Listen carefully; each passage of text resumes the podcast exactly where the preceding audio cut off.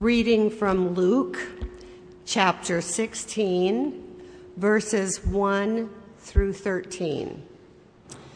Then Jesus said to the disciples, There was a rich man who had a manager, and charges were brought to him that this man was squandering his property.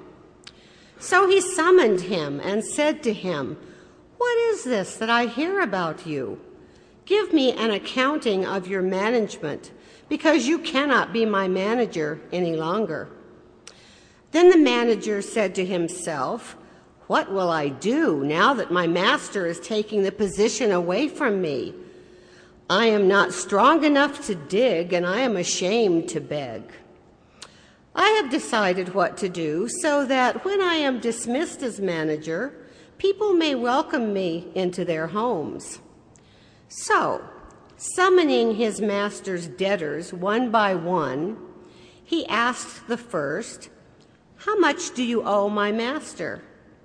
He answered, A hundred jugs of olive oil. He said to him, Take your bill, sit down quickly, and make it fifty. Then he asked another, And how much do you owe? He replied, a hundred containers of wheat. He said to him, Take your bill and make it eighty. And his master commended the dishonest manager because he had acted shrewdly. For the children of this age are more shrewd in dealing with their own generation than are the children of light. And I tell you, make friends for yourselves by means of dishonest wealth, so that when it is gone, they may welcome you into the eternal homes. Whoever is faithful in a very little is faithful also in much. And whoever is dishonest in a very little is dishonest also in much. If then you have not been faithful with the dishonest wealth, who will entrust to you the true riches? And if you have not been faithful with what belongs to another, who will give you what is your own? No slave can serve two masters, for a slave will either hate the one and love the other, or be devoted to the one and despise the other.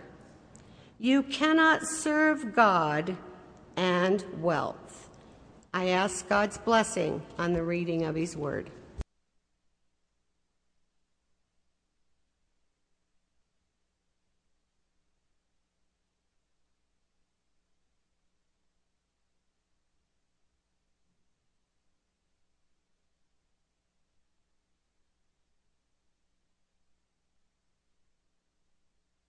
So, this passage in Luke is often called the dishonest manager or the shrewd manager. It has a little, you know, those little headings. I want to point to, here's a little side note. Those headings are not part of the original text. Someone put those in later, right, in case you didn't know that. And uh, they're an interpretation often of what that text means by somebody. Um, but they, uh, they often put that up there the dishonest manager or the, the shrewd manager. And, uh, well, doggone it. Seems like I don't know what's going on with that. Better? Okay. I guess we're fine now. anyway, this is often called uh, this. It's a difficult passage, right? And I tell you, here in verse 9, and I tell you, make friends for yourselves by means of dishonest wealth, so that when it is gone, they may welcome you into the eternal homes. Well, now, I bet many a person has used this text to justify some crazy stuff they're doing, right? And to, uh, to do some things. I think it's a difficult passage.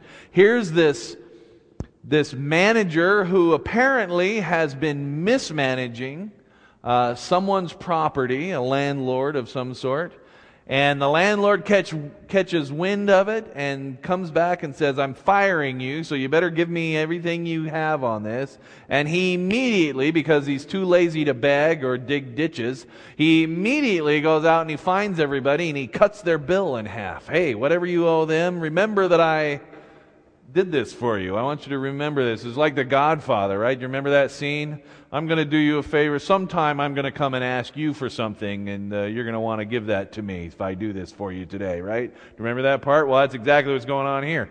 I'm going to I'm going to take care of that, and you just remember how nice I was to you when when things start to happen. And then another weird thing happens. He comes to the landlord, and the landlord's impressed with this. Hey, that was pretty shrewd. I guess you're not as stupid as I thought. Why don't you go ahead and take your job back?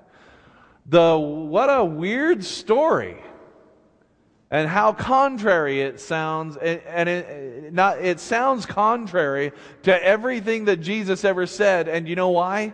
Because it's contrary to everything Jesus has ever said. This, uh, you know, use wealth to make friends in a dishonest way, that doesn't that is not the Jesus I love and worship and probably you either. But this is a so this is a difficult parable and there's a couple of things I think I would say about this. First of all, the kingdom of God is all mixed up whenever it's compared to the world we live in. The kingdom of God is a completely different place. The kingdom of God is a place where the meek inherit the earth. It's a place where we love our enemies. It's a place where uh, the, the poor are lifted up and the wealthy are brought down. It's a place where dead people rise from the dead. Amen. It is a crazy, mixed up, turned around world where up is down and down is up and everything has gone wrong. And I think when Jesus is ta- saying a parable like the one we're reading today, he's talking about the kingdom of God and contrasting it with the world we live in. And parables always have some shocking element in it. For example, the, the notion of, of a shepherd leaving 99 sheep to go rescue one sheep leaving those other 99 unprotected, everyone would be going, that's crazy. Why would you leave your 99 sheep to go get one sheep? You're going to come back and you're going to have like 50 sheep instead of uh, 99. So uh, that got everyone thinking and talking and wondering what the heck Jesus was talking about. In that same way, I think the original reader would see this and go, What? That doesn't make sense make friends by dishonest means, that doesn't even make sense. And it would get everyone talking and thinking about what Jesus is trying to say. But there's more going on here than just trying to shock and, uh, and throw people off or get them talking. I think there are some, some things Jesus is trying to, to say to us. One of the things we need to understand is that clearly this section of Luke is focused on money. Just prior to this, Jesus talks about the Pharisees and their love of money that is greater than their love of God. And immediately following this, we have the encounter with the rich young ruler who was wealthy, so wealthy that when Jesus invited him to give all of he had to the poor and follow him, he took a pass and said, No, thank you. So clearly, Jesus here is talking a little bit about our relationship with our money versus our relationship with God. And there's a few different ways to kind of see where Jesus is going this to, with this. The first thing is that the context and one of the things I wonder about here is the context of this of who is hearing this and who it was directed to. Who are the good guys and who are the bad guys? And I can tell you this that when Jesus talks about dishonest wealth, there is no counterpart to that. There is no such thing in first century Palestine. There is no such thing as honest wealth. Let me say that again. There is no such thing as honest wealth. The only way you got wealthy was by taking the land of someone else. The only way you got wealthy was by exploiting the poor and keeping them poor. The only way you got wealthy was by stealing. That's the only way it happened. And it was all legal, mind you, don't get me wrong. But the way people acquired land is they had such high taxes and they had such, uh, such a stacked deck.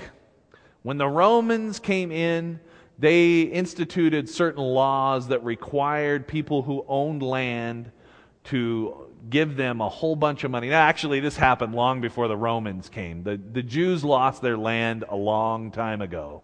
And it was done by overtaxing people. And so they had to borrow money against their land. And then, when they couldn't pay it, their land was gone.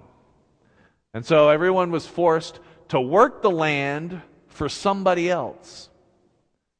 Now, in the Old Testament, when that land had been given to the Jews in the first place, to Israel, there were certain safeguards in place that helped people hang on to their land. You couldn't borrow against your land. You couldn't charge interest against certain kinds of lending, and you couldn't do this and you couldn't do that, all in an effort to help those tribal connections to the land remain within those uh, tribes.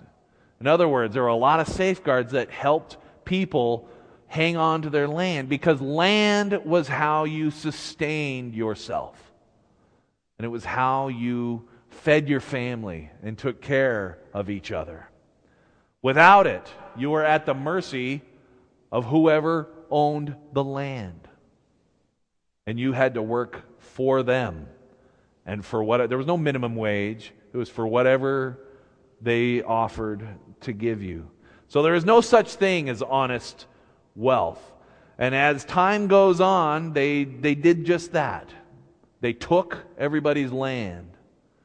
And so this is why in Jesus' day people are begging in the streets of all the urban centers. People are, are begging and people are, are selling themselves and people are doing all kinds of crazy things to try and feed their families and take care of their own.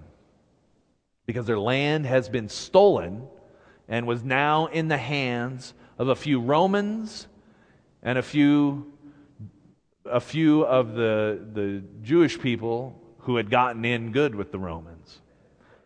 So the wealth was all in the hands of a few. So that's kind of the context of understanding this parable as well.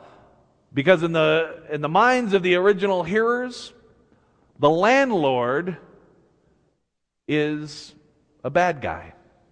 And the manager might be one of our own who is commended for being shrewd.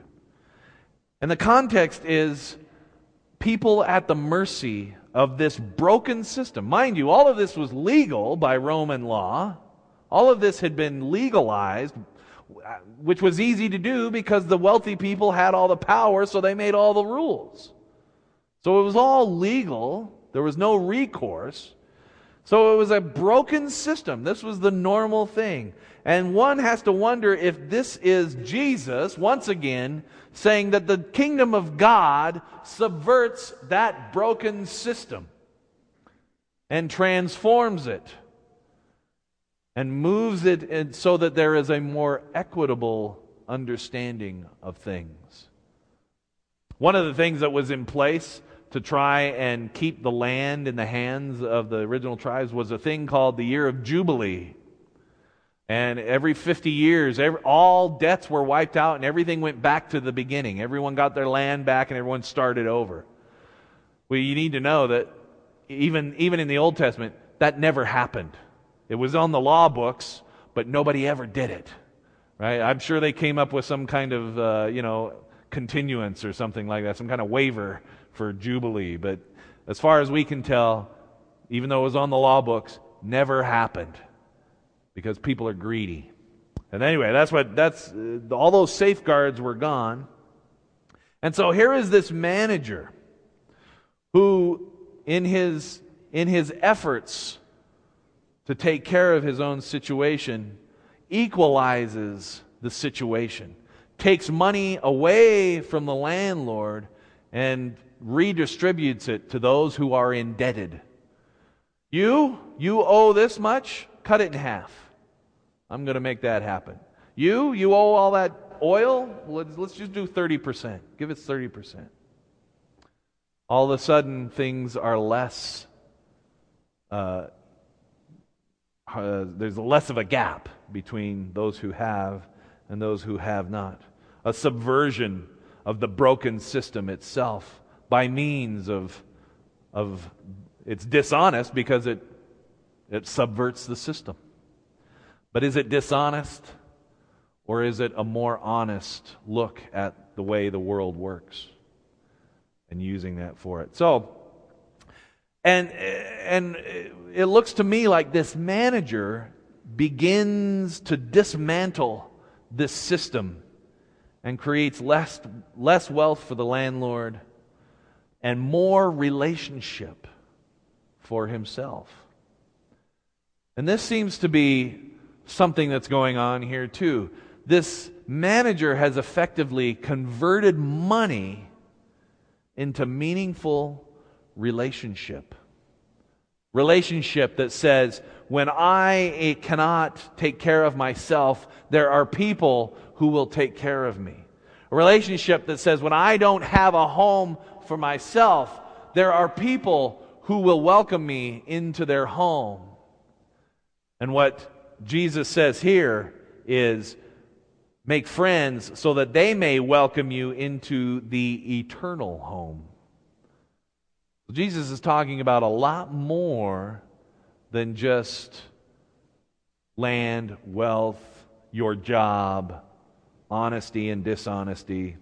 Again, as I have said, the kingdom of God is very different. And to the world, what looks like dishonesty may be relationship or equity for the rest of the world. Here's my point. For time and eternity, since the dawn of humanity, the reality has been that our pursuit of money and wealth has diminished the kingdom of God and is always, always, always, even in this day and age, I got to say, is almost always contrary to the kingdom of God. The pursuit of wealth over here, the kingdom of God over here. It's always been thus. And you do not get the kind of broken system that was going on in Jesus' day unless everybody takes their eyes off of this in pursuit of this. Everyone, let that go. Jubilee, we don't need it because this is mine. And I'm not going to just give it away. The pursuit of wealth always gets in the way of realizing the kingdom of God. Always has, and it always will. People in Jesus' time were poor because their means of sustaining themselves had been taken away and they had been cheated out of it. And I got to say, in our time, in the world we live in, money still holds the kingdom of God back in so many ways. Not only, not only the pursuit of it, and, I, and, and a case could be made that our system is just as broken. That, that wealth in the hands of a few at the expense of the millions of those who go without is a broken system. And that what's needed here is the kingdom of God that subverts that system and puts everybody back on an equal plane. A case could be made for that. That's not my point today, but, uh, you know, we could do that for a while. My point today is that money still so often can get in the way of it. the pursuit of it, the obsession with it. I dare say it's difficult to, to make a lot of money without it costing someone else this day and age. But not just that. It's not even just that. It is the psychic energy that it, sa- it takes from us so often. How many of you this week have worried about money? I'll tell you what, there was one night I was up, I couldn't sleep because I was worried about money. And then here comes this text You cannot serve God and money. And in this parable, Jesus says, the money is not the point. The money is just a tool. And it can be used to hold people down, and it can be used to keep people subjugated and low. It can be used as a barrier between yourself and God. Or you can get it out of the way in favor of deep and meaningful connection to people and to God. Get it out of the way. And that's this guy, by dishonest means, took what wasn't his, but used it to make meaningful relationships happen. I think that's the point. Money doesn't matter one way or the other in the kingdom of God. What matters is our connection one to another. If I have you, I don't need money. If, you know, if, if, if it were really like that, right? But I know it's not like that, although, I mean, I know I've got an advantage. You all know me, so I could show up on your doorstep and go, you know what, I'm, I'm hungry, Karen. You got something to eat? and she would make me a bunch of food and talk my ear off, and we'd have a grand time. right? If, if the kingdom of, if, if it were really like that, if it were really like that, and I think we're, we want it to be that way, but it's hard. If it were really like that, I wouldn't need money. I wouldn't need money because I have you, and you have me. And I know that I know that it's not I'm not so naive. It's not that simple. I understand. But in order for there to be more of the kingdom of God, there's got to be less obsession with finding security in our money. Our security is not, com- I, I'll tell you what, we're coming out of many years of understanding that our security is not in money. Our security is in the people we connect ourselves with in the kingdom of God. Amen? That's where the security lies. This this will all go away or someone will take it from you. That's what that's what these people realized in Jesus' time. This no one can take that away. The connection you and I have the kingdom of God that we experience together, the kingdom of God that we experience when we join together and feel God's presence drawing us close to one another, that can't be taken away. Not even by the powers of this world. That is solid, secure, reliable, and what it's really all about. Let's pray. Loving and gracious God, we cannot serve you and look to money for our security. Help us. Help us to live into that. You know it's hard. You know we live in a world that says otherwise. Help us to live into that and really be people of the kingdom of God. We count on your grace and your mercy and your strength that we might indeed be a witness and testify to that relationship we have with you and how it draws people together. We ask all of this in the mighty and powerful name of Christ. Amen.